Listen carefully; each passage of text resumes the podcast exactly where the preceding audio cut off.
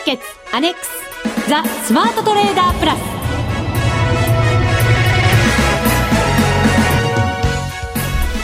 全国のリスナーの皆さんこんにちは。内田まさです。この時間はザ・スマートトレーダープラスをお送りしていきます。まずはふくふくコンビご登場いただきましょう。国際テクニカルアナリスト福永博之さん。こんにちは。よろしくお願いします。そしてマネックス証券の福島正さんです。こんにちは。よろしくお願いします。よろしくお願いいたします。お願いします。リスナーの皆さんにご参加いただいていた、はい、もう第13回を重ねました FX ダービー、はい、いよいよ先週で終了でした。はい。終わりました、あっという間でしたね。あっという間の1か月間でしたね、はい、今まで13回やってきましたけど、ええ、一番あっという間だったかもしれない、なるほど乱攻撃しましたもんね。内田さんの損益が。損益も乱攻撃気持ちも乱攻撃、はい、マーケットはどうでしたか？マーケットも乱攻撃はい、はい、いろんなものが乱高下した。1か月間でしたがリスナーの皆さんいかがでしたでしょうか？そして私は成長したんでしょうか？そして 成果はいかがだったんでしょうか？はい。今日はいろいろお伝えしなくてはならないこと盛りだくさんとなってますのでね、ね。はい、リスナーの皆さんも、えー、ぜひ番組のホームページと合わせてご覧いただけたらなというふうに思っています。さあそれでは番組進めていきましょう。この番組を盛り上げていただくのはリスナーの皆様です。プラスになるトレーダーになるために必要なテクニック心構えなどを今日も身につけましょう。最後まで番組にお付き合いください。この番組はマネックス証券の提供でお送りします。スマートトレーダー計画。よーいドン。ザ・スマートトレーダー計画用意ドン。このコーナーではスマートなトレーダーになるためのノウハウ、実践テクニックについて教えていただきます。まずは先週最後のミッションとなりました。たった1日だけのミッションだったんですが、うん、えー、好きな通貨ペアで勝負せよということで、はい、番組の中でもあの時発表したんですけど、私、ユーロ円で、はい、はい、えー、勝負したいということで1日頑張ってまいりました。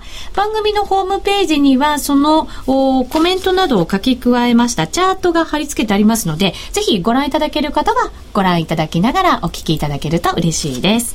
えー、まずですね、いつも通り冷やしチャートと、そして今回は短いトレードになりましたので、いつもの1時間足ではなく30分足、はい、私がいつも使ってる30分足で、はい、えー、提示してあります。ご覧ください。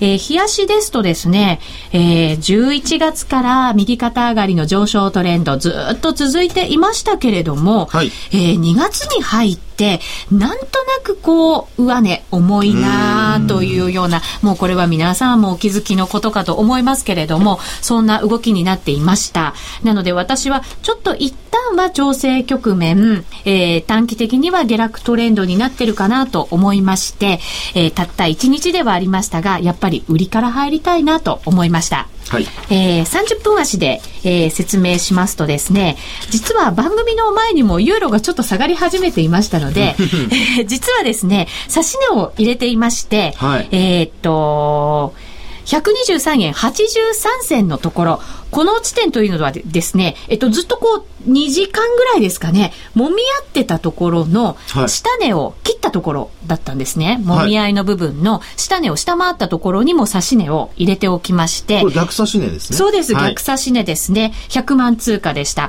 これをおしっかりと巻き込みながら、あ少し下落したんですが、その後も、やっぱりちょっとまた揉み合いの場面があったんですね。で、もう下落トレンドだというふうに売りで攻めようと思ってましたので、はい、えっと、そのもみ合いのところ、2回目のもみ合いですね。そこの下値の部分にも、また指値を入れておきました。逆指値ですね。123円66銭。これも同じく100万通貨。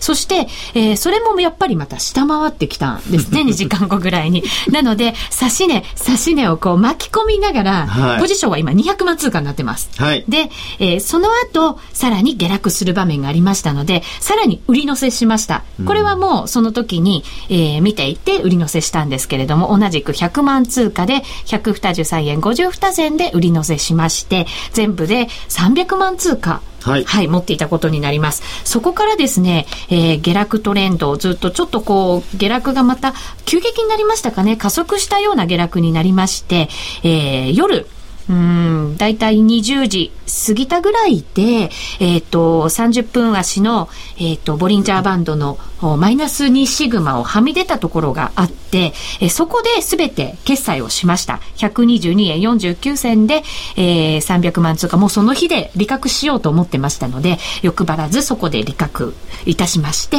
プラスで1日を終えました。うーん。はい。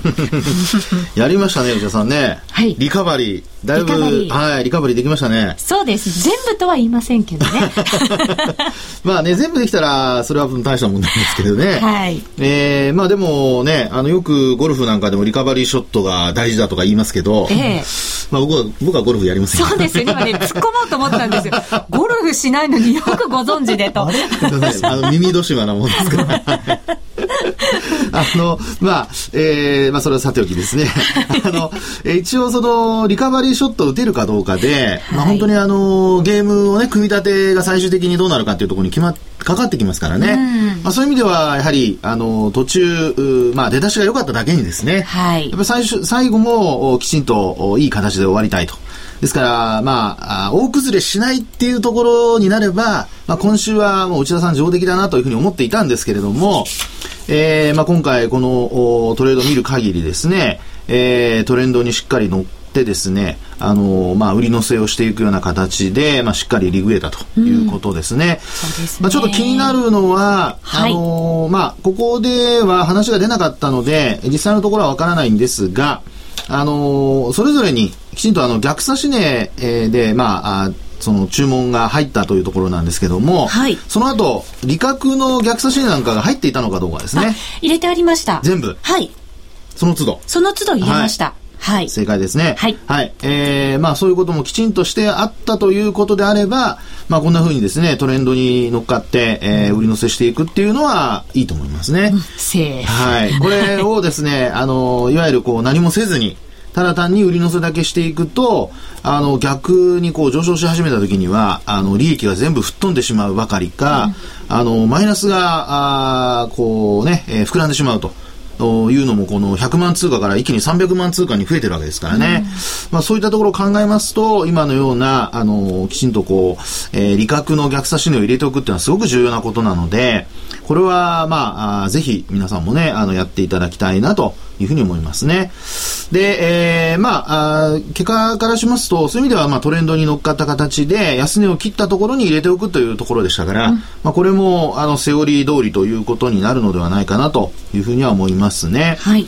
で、やっぱりこう、今日まあ、あの、最終日ですので、まあそういう意味では、あの、一応、えー簡単にこう、これまでの内田さんのトレード総括するとですね、まあやっぱりあの、冷やしのおトレンドラインを引くようになってから、非常になんとなく安定してきた感じはいたしますね。そうですね。あの、はい。その時その時やっぱり上に行ってるローソク足とか見ると迷ってしまったり、またうん。下に行くと迷い出したり、はい。あの、はあったんですけど、ええ。ただ、あの、冷やしてしっかり引いておくことで、えっと、一応、あ、そうなんだ。下落だったよねっていう。自分の気持ちの中ではい。整理ができるようになったのは確かですね。そうですね。まあ、ですので、えーまあ、今回、まあ、あの、これからね、もし、あの、複雑な状況になってきましたら、そのトレンドラインの引き方だとか、あとトレンドラインを引いてどういうふうに見ればいいのかとかですね、まあ、これもいろいろ見方がありますので、あの、そのお時にはお話ししたいとは思うんですけれども、まあ、今のようなこのユーロ円の状況からしますとですね、もうシンプルに、えー方向を、おまあ、しっかり示して、で、それに沿った形でえー売買をすると。いうことが、あーまあ、しっかりできているので、えー今回のトレード、まあ、私が見る限りは良かったんじゃないかなというふうには思いますね。はい。福島さんいかがでしょうか？そうですね。今回1月の24日からスタートしてるんですよね。はい。で1月24日から1週間ぐらいは、まだこう上昇トレンド、冷やしで見ても上昇トレンドがあって、結構こう利益出しやすかったですと。で、その後にこう少しこう短期的に、えーまあ、調整って言っていいのかちょっと難しいんですけども、あの、短期的にはこう少しこう下落して、えーいたと。だから、そこから3、2、3週間はこう、短期的な下落トレントレンドというか、えー下落局面だったので、まあそういった結構難しい相場だっったと思うんですよね、本当難しかったですね。しかも、上がってきた勢いが結構強かったので、そうですね、そこからもみ合いに入った時の気持ちの切り替えというか、トレードのその手法の切り替えがまるっきりできなくて、ちょっと下げたらやっぱ買いたくなるんですよね。そうですよね。どうしても。まあそういった中で本当1週間だけですよね、うまくいかなかったのっていうのは。なのでトータル的に見て、まあ今回もうまくこう、あの、調整局面でうまく売りで入って、決済うまくしてますので、えー、まあトータルで見ていいトレードだったんじゃないかなっていうふうにあのすごい思います、うん、次の第14回に向けて、ね、ちょっといいところ残しておかないと、ね、あのリスナーの皆さん内田さんちょっと手強くなってきてますからね。いやいやいやいや内田さんそんなにんまりしない。いや今ハードル上げられたなとちょっとね。そんなことありませんよ。そんなことありません。実力ですから。いえいえとんでもありません、はい、あとやっぱりこう内田さんが失敗した時にすごいこう自分で反省してがっかりすごいされて 反省してるっていうのがやっぱり次につながるというかやっぱりこう、たかがデモなんですけども、非常にこう一生懸命やってるなっていうのはすごいいい姿勢だなと思いますね。本当ですね。本当デモなんですけど、はい、ここまでの13回、たかがデモなんて思ったこと一回もないですよね。すごいですよね。だからそういう意味でこの真剣さがリアルでも生きてくるのがいいな と思うんですけど、はい、デモの方が一生懸命だったりする。いやいや倍になってましたからね、一時ね。そうですよね。そうですよ。そういうでもチャンスもあるんだっていうことなんですね。投資していくっていう。そうですよね。中では、はい。だからそういうチャンス、しっかり生かすも殺すも自分次第なんですよね。そういうことになりますよね。ですからやっぱり、あの、今回の、まあ、全体通して見たとき、やっぱ内田さんのそのマイナスがね、あの、ロスカットがうまくできていたので、あのまあ、そのあたりが良かったのと、それから、まあ、一旦こう失敗する場面もありましたけども、まあ、そのあたりは、あの今後ね、えー、まあ、リカバリーできるパターンですので、うん、まあ、そのあたりが、あのリスナーの皆さんにも参考になったんじゃないかなと思うんですけどね。はい。はい、それでは福島さん、最後のトレンドに、うん、トレードになりますね。件数をお願いいたします。そうですね。もう最後はじゃあ気持ちよく5でいきましょうか。おおやったー、ありがとうございます。優しいですね。ちょっと、ちょっと変な言葉使いましたけど。優しい。優しいですね。はい、はい、ありがとうございました。以上、スマートトレーダー計画、用意ドンでした。ザ・スマートトレーダープラス。今週のハイライト。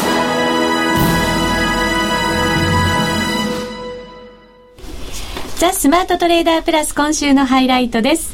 えー、まずは、福永さん、福島さんに今の相場を教えていただこうかなというふうに思います。はい、為替の方は底堅くなってきたようにも足元ちょっとは見えてきましたかね。まあ、あのどちらにあのウェイトを置いてるかにもよると思うんですけど、まあ、あのドルの方なのか円の方なのかですね。なるほど。はい、えー、ドル円。ドル円。ユーロ円。ユーロ円。はい。あのまあ、為替の面で言いますと、やはりこれからその日銀の総裁がね、あの決まるということが、えー、まあ、一番の重要なイベントで控えてますので、はい、まあ、そういう意味では、あのそこを、まあ、あの投資家はやっぱり睨んでですね、うん、えー、どういう動きに結果になるのか、まあ、そういうことを見ながら、多分これから動いてくると思いますので、はい、まあ、今日のあの一日の動きを見ましてもですね、あんまり大きな動きはなかったんですよね。なかったですね。今もうヨーロッパ時間に入ろうとしている、まあ、少し入ってきている感じですけど、それでも動きが実は全然出てないんですよね。そうですよね珍しいですよね、このところとしては。ね、このところ、確かに内田さんの今の話のようにですね、あの結構動き激しかったんですけれども、まあ、夕方になると、まあ、売り買いどっちかがこうね、トレンドが発生するみたいなところがあったんですが、まあ、現状はあのほとんどこう動きがなくなってきているというところで、はい、まあ、やはり一旦こうギリシャショックえ失礼、あの、イタリアショックですね。はい、こちらが起こった後に、えー、まあ、一時期4円ぐらい動きましたから、ドル円で4円なんてね、ちょっとびっくりですけどね、94円台から90円、まあ、91円割れのところまでね、えー、動きましたのでね。朝起きて、はい。全然理解できなかった朝方でしたよね。そうなんですよ。びっくりしました。ね、ユーロかと思うぐらいの値動きでしたよね、あれね。本当に、はいユーロはさらに動いてましたそうそうそう6円ぐらい動いてましたね。ね、6円ぐらい動いてましたよね。で、まあ、そういったところからしますと、もう本当に動きが、こうね、極端にこう、なくなってきて、えー、やっぱり様子見ムードに変わってきているということですから、はいまあそういう意味では、あの、為替の動きというのは、これから、また方向を探るような、あーことになってくると思いますので、まあ、こういう時にやっぱり決め打ちをして、トレンドを、おまあ、上か下か決め打ちをしてしまってですね、ポジションを作ってしまいますと、逆に行ってしまった時に、えー儲け損ねるばかりか、損失拡大ということになりかねませんからね。まあ、こういう時は、あの、ちょうど先ほどの内田さんのトレードの中でも、あの、まあ、反省点として出ていたようにですね、やっぱりこう、動きが変わるような節目の時には、あのーすぐにこう切り替えが難しいので、えー頭の中で、えーこうシミュレーションしながら、あーこうトレンドについていくっていうこと、あるいは外部環境をですね、しっかりと、あの、イベントなんかもお確認しながら進んでいくと。まあ、特に、あの、もう明日から3月1日ですからね。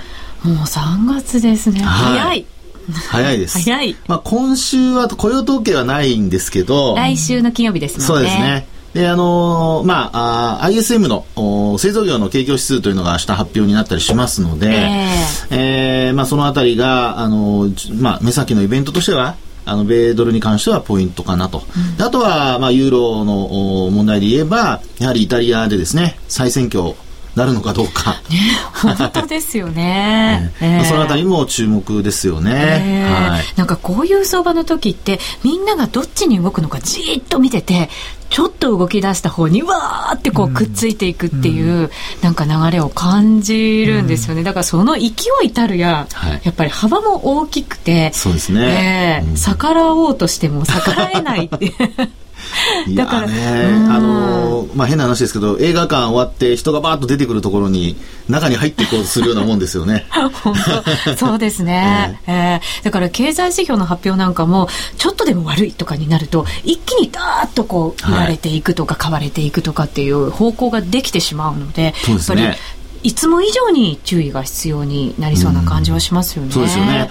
まあ、あとはやっぱりね、あのーまあ、あー昨日、おとといと、あの、FRB のバーナンキ議長の議会証言があって、まあ、そこでは、あの、早期の金融緩和、あの、まあ、出口戦略、戦略ですね、えー、というのは、まあ、ほとんど、あの、今のところ考えてないというような話ですからね、まあ、そういう意味では、やはり、えー金融緩和継続で景気に配慮するというようなことですから、あの、そういったことも含め、えー、まあ、それが売り材料になるのかどうかというところも考えながら、はい。まあ、今後はやっぱり見ていく必要があるということでしょうね。はいえーさて株の方ですね。今日は305円高で非常に強い動き、えーまた5日平線ですかね。移動平均線。上回ってはい。終わっているような状況ですけれども株の方はどう見てますか？株はですね、実は今日、ボリンジャーバンドをちょっと見ていただくと、はい。非常にちょっと興味深い形になっておりまして、ああのー多分皆さん今日大幅に上昇しているので、えー、まあ、ボリンジャーバンドを見ると上向いてるんじゃないかなと皆さん思ってると思うんですが、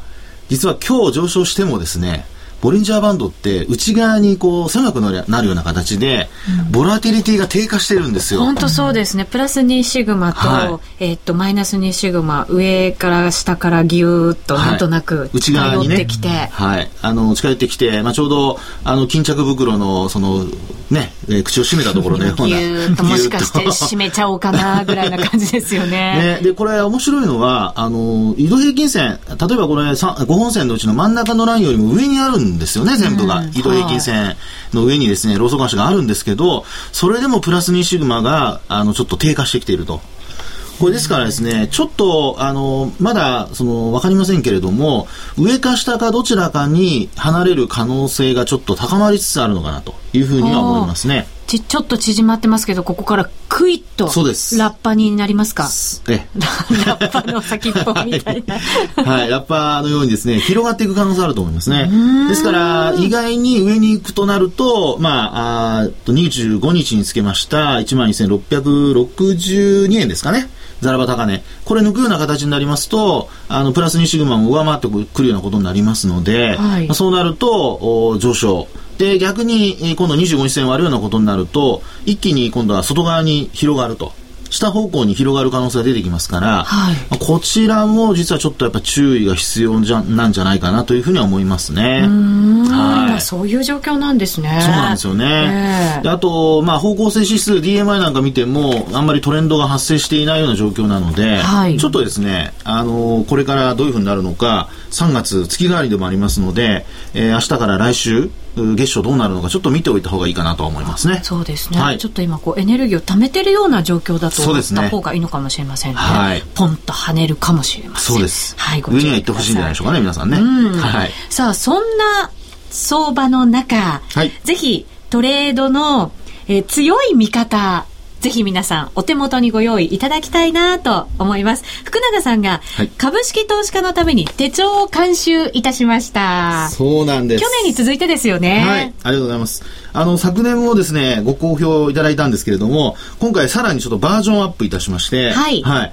あの、いろいろ、あの、経済指標なんかはもとよりですね、うんえー、まあ、昨年のカレンダーで、例えばあの、去年の1月何があったとかね、はい。これ4月始まりなので、これから使うんですけれども、使えるんですけども、昨年の4月って、内田さん何があったか覚えてます？全然覚えてません。残念なこがら。れはですね、実はフランスの、あの、ユーロ圏ですとね、うオラン、オランド大統領が、あのまあ、選出されたとか、あの22第1回の投票でですね、オランド候補が優勢になったとか、あとはスペインとかイタリアの国債の利回りが急上昇したりだとか。そんなことがあったりとかですね。なんか随分昔の話みたいですね。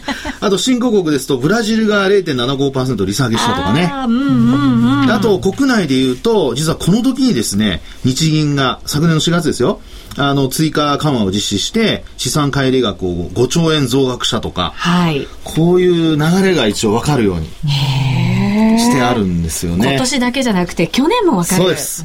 で、まあ、その月の傾向だとか、要するにトレードする前に、その月の傾向なんかが分かれば、あの、皆さん対処もやりやすいと思いますし、それからあとは、あの、まあ、その月の星取り表なんかもね、はい入れてあったりだとか、んであと、今回ちょっと、あの、私なりにこう工夫したのは、デイトレード。今年あの、信用取引の制度が変わって、まあ、マネックス証券さんでもいろいろ、あの、キャンペーンやられてますけれども、まあ、それが変わってですね、デイトレ用のシミュレーション、はい。エントリーシートとか、そんなのまでちょっと作っちゃいまして、ええまあ、あのー前回いろいろご意見いただいたものの、あのーまあ、お話をですね、えー、汲み取りまして、できるものは全部入れてきたという形ですね。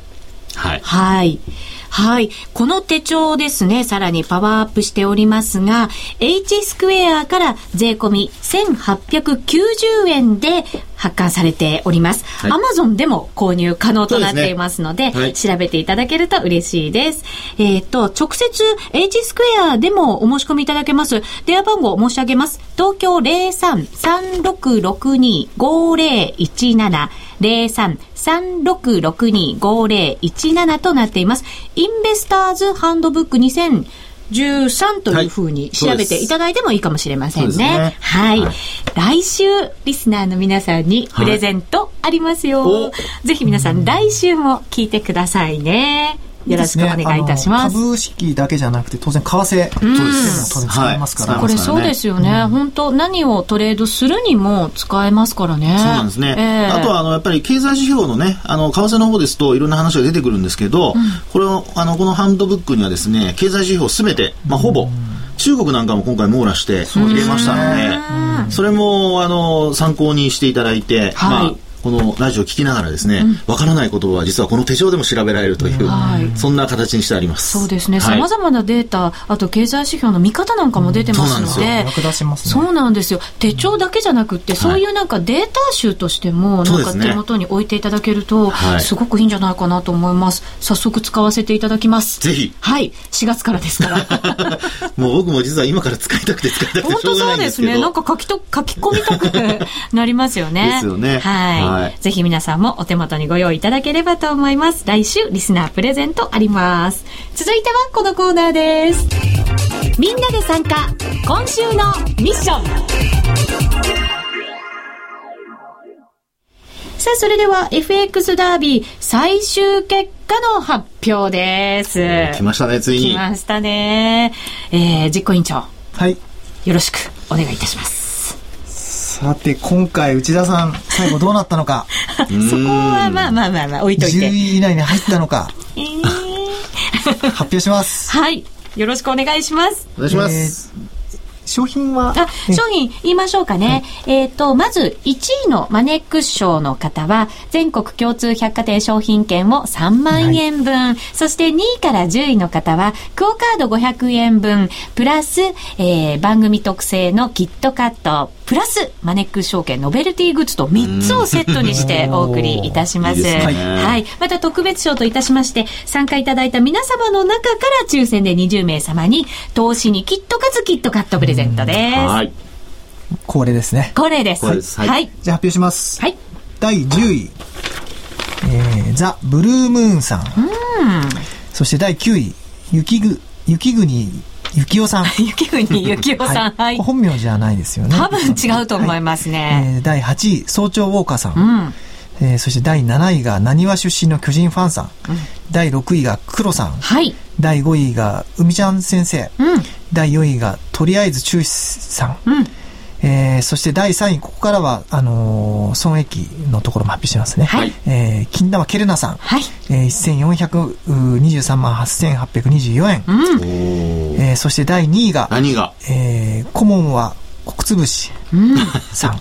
はい2000と飛んで、えー、56万7524円。2000万円？ですね。2000万円ですね。2位が2000万円本当すごいですね。ねえ今の10位のザ・ブルームーンさんから、えー今の2位の、えー、顧問は国潰しさんまでは、はえっ、と、3つの商品をセットにしてお送りいたします。はいおめでとうございます。すね本当そうですね。ねねえそして、第1位、はい。じゃじゃじゃん、じゃじゃじゃじゃん 出遅れさん。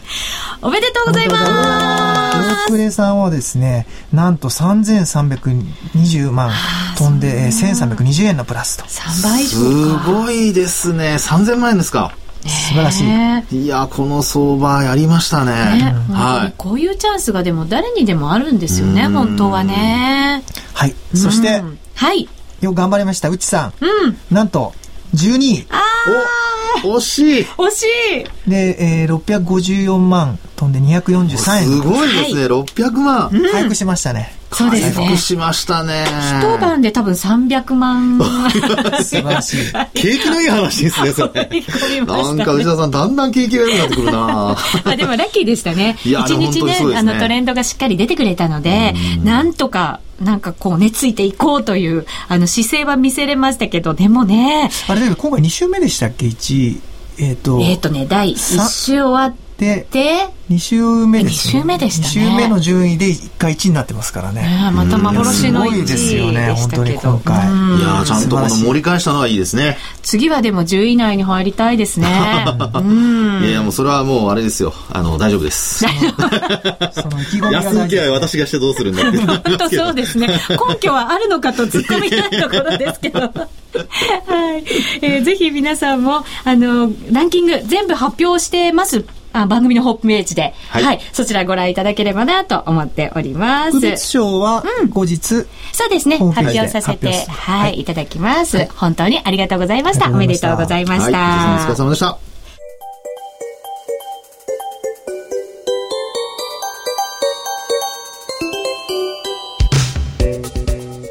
さて、あっという間にお別れの時間が近づいてきました。1ヶ月終わって、なんだかほっとしたような、ちょっと寂しいような、一番少し余裕ができてね、私生活も少し楽になるんじゃないよく眠れるようになりましたね。でももう14回待ってますから、第14そうです回。はい、はいぜひ皆さんも次もご参加いただきたいと思います本当。ですね。はい。ここまでのお相手は、福島正と、福永博之と、内田まさみでお送りしました。それでは皆さん、また来週この番組はマネックス証券の提供でお送りしました。